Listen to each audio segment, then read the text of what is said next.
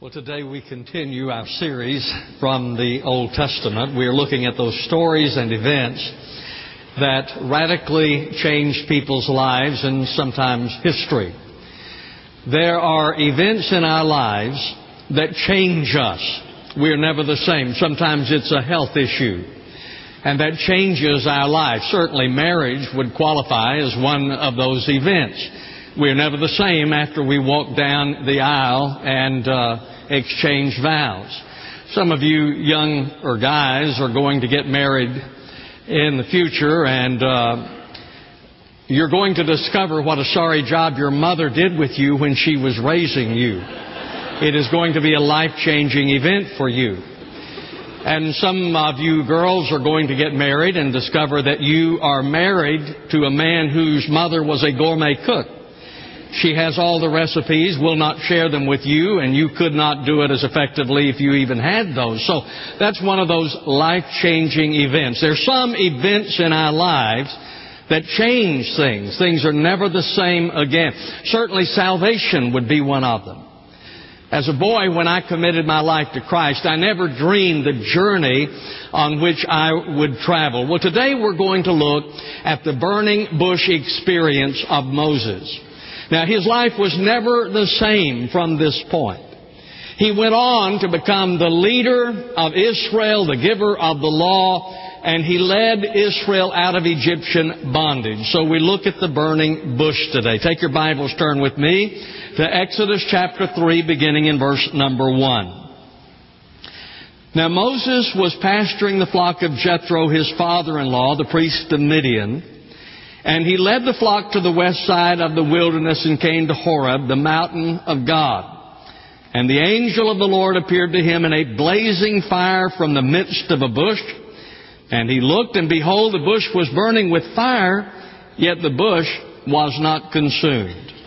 So Moses said, I must turn aside now and see this marvelous sight, why the bush is not burned up.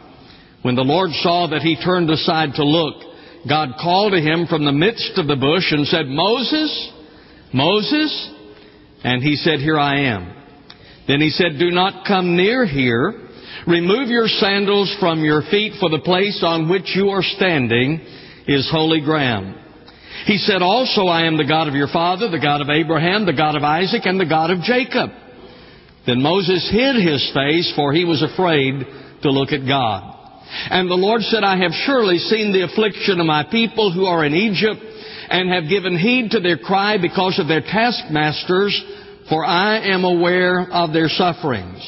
So I have come down to deliver them from the power of the Egyptians, and to bring them up from that land to a good and spacious land, to a land flowing with milk and honey, to the place of the Canaanite and the Hittite and the Amorite and the Perizzite and the Hivite and the Jebusite. And now behold, the cry of the sons of Israel has come to me. Furthermore, I have seen the oppression with which the Egyptians are oppressing them. Therefore come now and I will send you to Pharaoh so that you may bring my people, the sons of Israel, out of Egypt. But Moses said to God, Who am I that I should go to Pharaoh and that I should bring the sons of Israel out of Egypt? And he said, Certainly I will be with you, and this shall be the sign to you that it is I who have sent you. When you have brought the people out of Egypt, you shall worship God at this mountain. Now, our story begins with God revealing his plan to Moses from the burning bush. It says to me in part that God is a planner because He did have a plan. And in fact, the scripture says that before the foundations of the world were laid, that God had planned our salvation. So then God has a plan for life. And He is able to get one's attention. In verse number three, Moses said, I must turn aside now and see this marvelous sight why the bush is not burned up. Almost every Sunday, someone will come up to me and say, Did you get my message? And I may or may not have gotten the message. Well, I can assure you that Moses got God's message. The Lord has a way of getting our attention. For instance, with Jonah. when the Lord said to Jonah, Jonah, I want you to go to Nineveh and, and preach there my message to the people. Well, uh, Jonah was disobedient to the Lord. Instead, he got on a boat to go to Tarshish. And while he was on that boat, there was a great storm that came up. The Lord began to get his attention. And then later when he ended up in the belly of the fish, the Lord had his attention. God is capable of getting one's attention. Paul was on the road to Damascus where he was going to arrest the Christians there, and on the journey to Damascus, the Lord struck him blind. God is able to get one's attention. You perhaps have heard the story about the flood that was in Louisiana. Because of the flood, they sent out rescue workers to evacuate the people. Well, they came to one house, and an old fellow was up on the porch in his rocking chair. And those who had come to rescue the people said, The flood is going to get worse. You need to get in the boat, and we'll rescue you. He said, No, I'm not going. He said, I'm a Christian, and the Lord will take care of me. So after a while, they couldn't get him in the boat. They went on their way, and the floodwaters began to rise. The old fellow went up to the second floor of the house. He's up there looking through the window, and another group of rescuers came in a boat, and they yelled out and said, uh, You need to get in the boat because the waters are getting higher, and we have been sent to evacuate the people and to rescue you. The old fellow said, uh, No, he said, I'm a Christian, and the Lord is going to take care of me. Well, the waters continued to rise, and after a while he's on the roof, and there was another group of guys who came in the boat, and they yelled out to him and said, We have come to rescue you. He said, Get in the boat. He said, uh, No. He said, I'm, I'm a Christian, and God is going to take care of me. Well, he drowned. So then he's before the Lord, and he says, God, I'm a Christian, and I thought you were going to take care of me. And the Lord said, I sent three boats. What did you want me to do? The Lord is able to get our attention. And when He gets our attention, then He reveals His plan. And we see that there in verse number 10. Therefore come now and I will send you to Pharaoh so that you may bring my people, the sons of Israel, out of Egypt.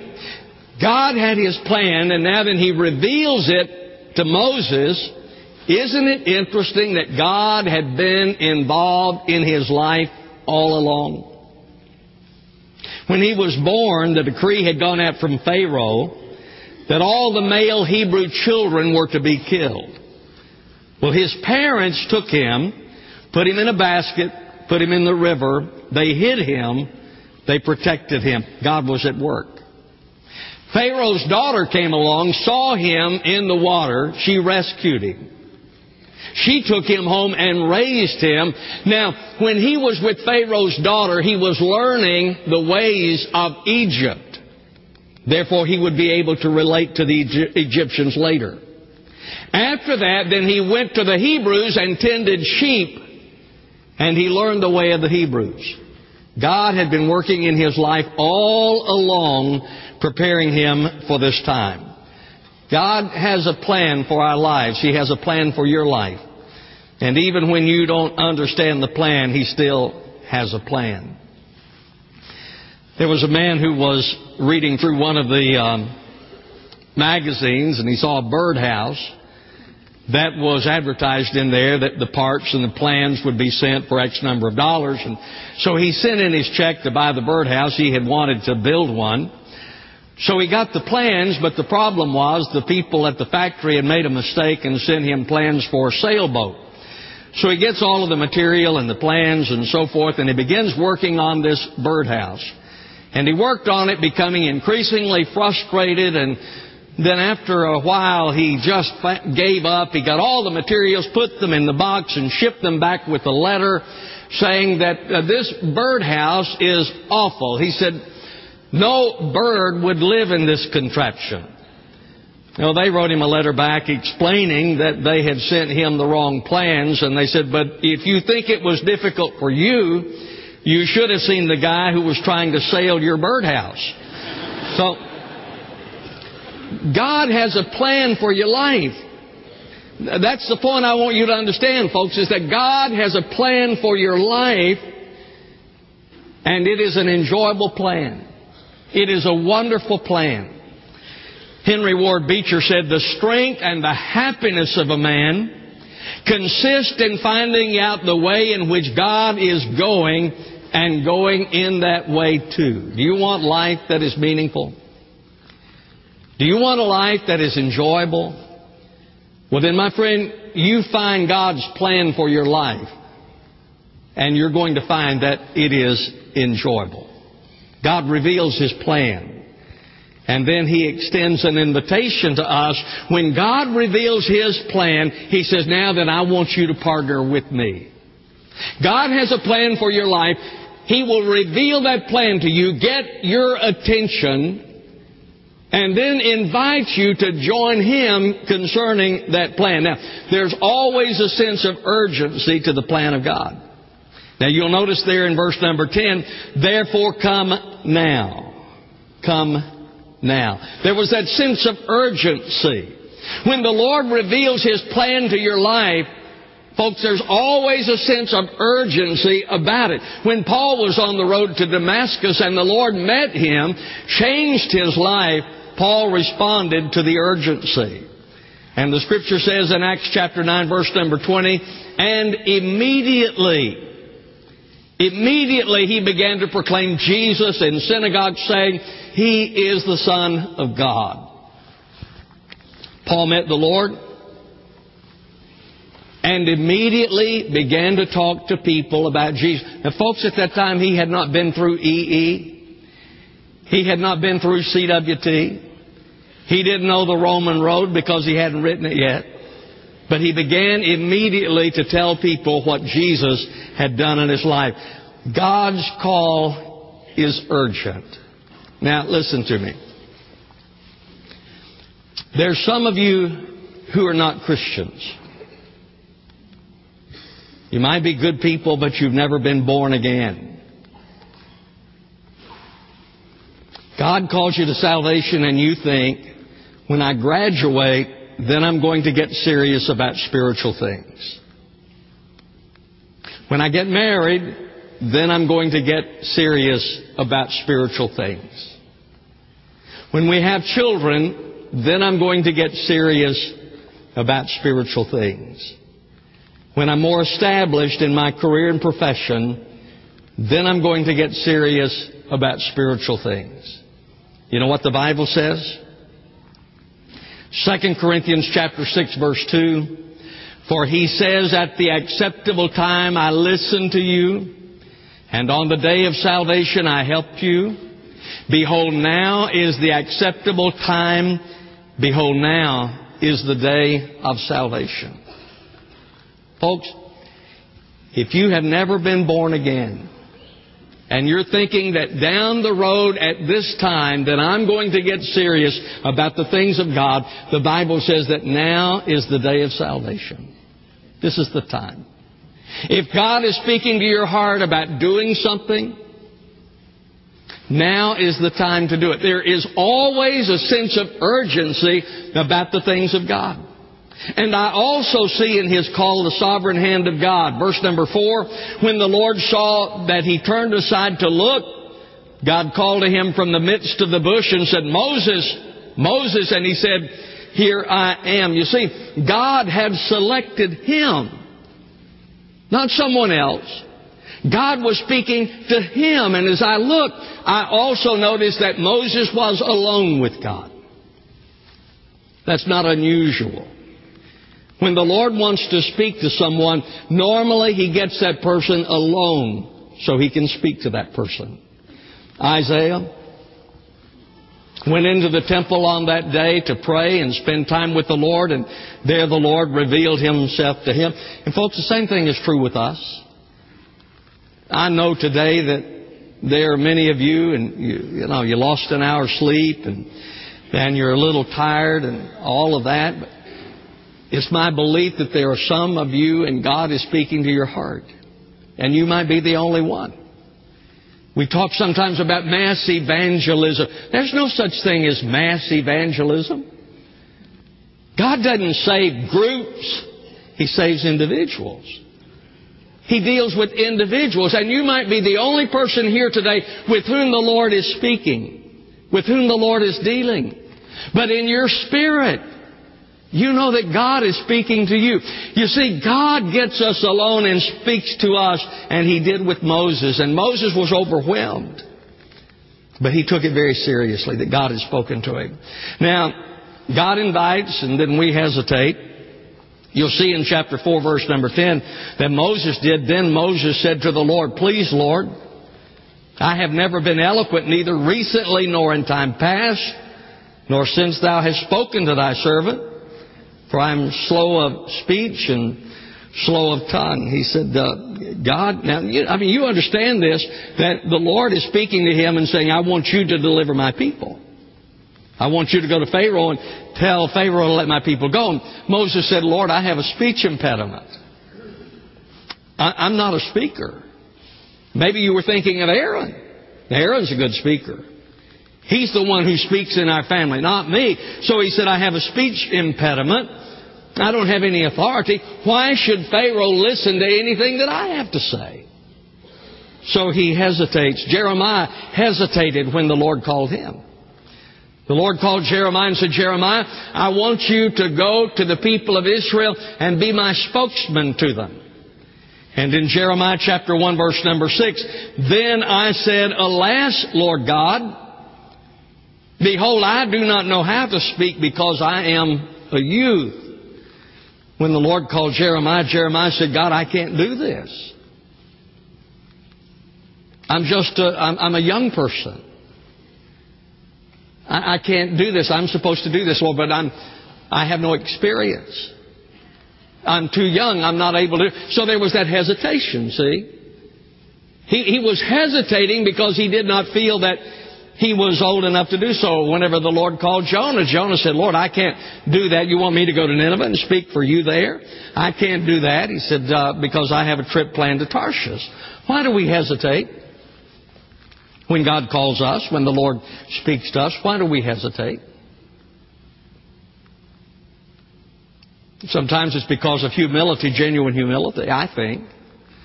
Now, I'm not talking about being humble as an excuse, but genuinely hesitant because of humility. I, there are some of you, in all honesty, now some of you will use it as an excuse, and others genuinely are responding out of humility, the Lord calls you to salvation and, and you say, well, I can't do that because I can't live it. I, I don't think, and you can't live it. And if you wait until you can live it, then you'll never come to the Lord because it's supernatural. It's something that the, that the Lord does. But there are some who hesitate when God calls because you feel that you can't do what God is calling you to do. I understand that. I remember in the first church that I pastored, it was a small church. I'd gone back to school and so forth, and the Lord had put me there to pastor those people, and and I remember struggling, literally struggling with it. I thought, who in the world am I to tell these people anything? They've been Christians longer than I've been alive. So who am I to tell them anything? For some of you, it's because of a struggle with humility, and for some, it's genuine. For others, it's an excuse. Some people hesitate because they feel that they're already overloaded. I, Lord, I can't do that. I've got too much on my plate now. Moses could have said that. He could have said, Lord, I'm tending these sheep out here. I'm not going to be able to traipse around and deliver these people. I can't do that. I don't have. And he oftentimes felt overloaded. Even when he was leading the Hebrews through the wilderness to the promised land, there were those times when he was overwhelmed. He felt overloaded. He was about to have a nervous breakdown. He said, God, if I'm going to have to do this the rest of my life, then just kill me now. I can't do it. I, am I'm, I'm overloaded. Elijah felt that he was overloaded, had too much to do. And even though he had seen the miracle of God up on Mount Carmel, then we see him under the juniper tree and he's complaining to the Lord. He said, God, I'm the only one serving you now. You want me to do this? I'm the only one serving you now. The Lord said, Well, you're really not. I have 7,000 you don't know anything about. But that's the way that Elijah felt. And maybe that's you. It could be that the Lord is calling some of you to service. But you're overwhelmed with what you're already doing. There's some of you young people, and God is calling you to serve in some capacity. Maybe it's to be a missionary, or maybe it's to do this or to do that. And you say, "Well, I've got school. I have all of these other things that I can't, and I can't do that." You see, sometimes we hesitate because we feel overwhelmed or overworked already. We just can't put something else on our plate. But here's the thing God promises His provision. My friend, God never asks us to do anything that He does not enable us to do. Here's our problem. When God calls us to something, we look at ourselves and we become fearful when we look at ourselves. Now that was Moses. First of all, he felt inadequate. You see that in verse number 11. Moses said to God, Who am I that I should go to Pharaoh and that I should bring the sons of Israel out of Egypt? He said, Lord, I am inadequate for the task to which you call me. Gideon felt the same way. When the angel appeared to Gideon, said, Gideon, I want you to lead the, the Hebrews against the Midianites. You remember Gideon's response? He said, Lord, I am from the least tribe in Israel. My family is the least in the tribe. And I am the least in my family. I am inadequate for the task to which you have called me, and some of you feel that way. Lord, I am inadequate. I know that when we are selecting deacons and I am interviewing those men who are being asked to consider serving as deacons, most of the time, as I talk with them, they say, well, you know, I'm, I'm really inadequate for this task. Which is an encouragement to me because if they think they're adequate, they're usually going to be surprised. I'm inadequate. We fear we don't have the ability. God calls you to do something, you say, I just don't have the ability. I know that that's my story. Um, I spend Saturday, as most of you know, preparing for this morning, and I write the sermon sometime before, but I spend Saturday in prayer and talking with the Lord and having my heart prepared, and then Sunday morning I get up here early to you know why? Because I recognize that I don't have the ability to do what God's called me to do. I have no power. I don't have the ability to do what God is asking me to do, so I'm praying, God anoint me. Lord, if you don't anoint tomorrow, if the Holy Spirit does not do His work tomorrow, it's going to be a wasted hour. And so I know that many of you are praying, many of you have prayed, but, but there is that sense, Lord, I can't do what, what I'm supposed to do, and so I need you. And there's not anything wrong with that. It is a recognition of our dependence upon Him. But I do that. I go before the Lord just to acknowledge my need of Him and the need of the anointing of the Holy Spirit. And then our fear is overcome by faith in God. It's a blessing to me as I read this about Moses that every concern he had, God addressed. For instance, Moses said that he was inadequate. What did God say? Look at verse 12. And he said, Certainly I will be with you. God said, Moses, I'm going to be with you. Moses said, Lord, I'm not, I can't do what you're asking me to do. And God said, That's okay because I'm going to be with you. Moses said, I have no authority in chapter 4, verse number 1. Moses answered and said, What if they will not believe me or listen to what I say? For they may say, The Lord has not appeared to you. And the Lord said to him, What is that in your hand? He said, A staff. Then he said, Throw it on the ground. So he threw it on the ground. It became a serpent. And Moses fled from it. What God said is, Moses, I'll provide miracles. If you're doing what I'm asking you to do, I'll provide miracles for you to accomplish it. Moses said, I don't have the ability. In chapter 4, verse number 10, Moses said to the Lord, I, I, I, have never been eloquent, neither recently, nor in time past, nor since thou hast spoken to me. I'm slow of speech, slow of tongue. The Lord said to him, Who has made man's mouth, or who makes him dumb, or deaf, or seeing, or blind?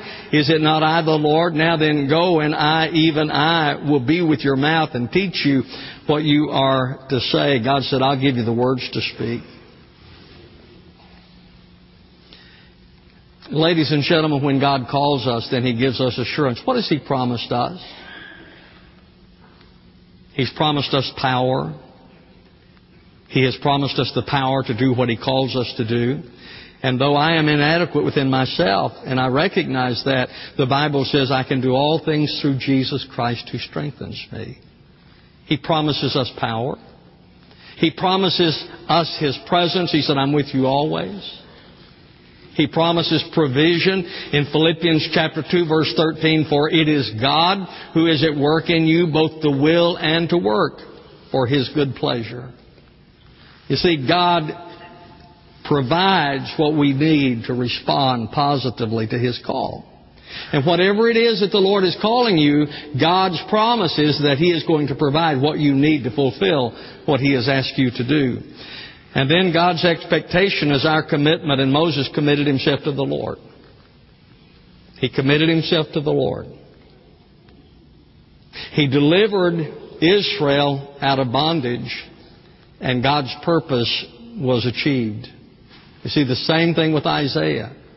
When Isaiah went into the temple on that day, he was somewhat traumatized, as were the people, because Uzziah, the king, had died. And they had a lot of confidence in Uzziah.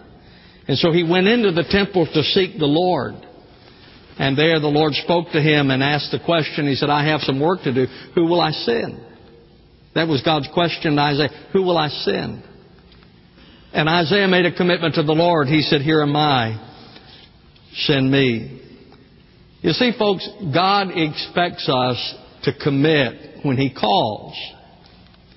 And if God is calling you, then He expects commitment from you. Now let me conclude. God has a plan for you, just as He did for Moses. I recommend God's plan. What I am doing in life is not at all what I had planned to do in life. I had other plans. I had other adventures planned. But I'm so grateful for the Lord and His persistence. I simply say to you, if God is calling you to anything, whatever He's calling you, and I believe that He calls all of us, whatever He is calling you, don't be scared of it. Because you are going to be pleased with it. And as you come to the end of life, let me tell you something. As I come, here's, here's one of my goals that I made early on. That's because I went to funerals and I saw people who came to the end of life and they had a lot of regrets. And this was a commitment that I made back then when I was a young person.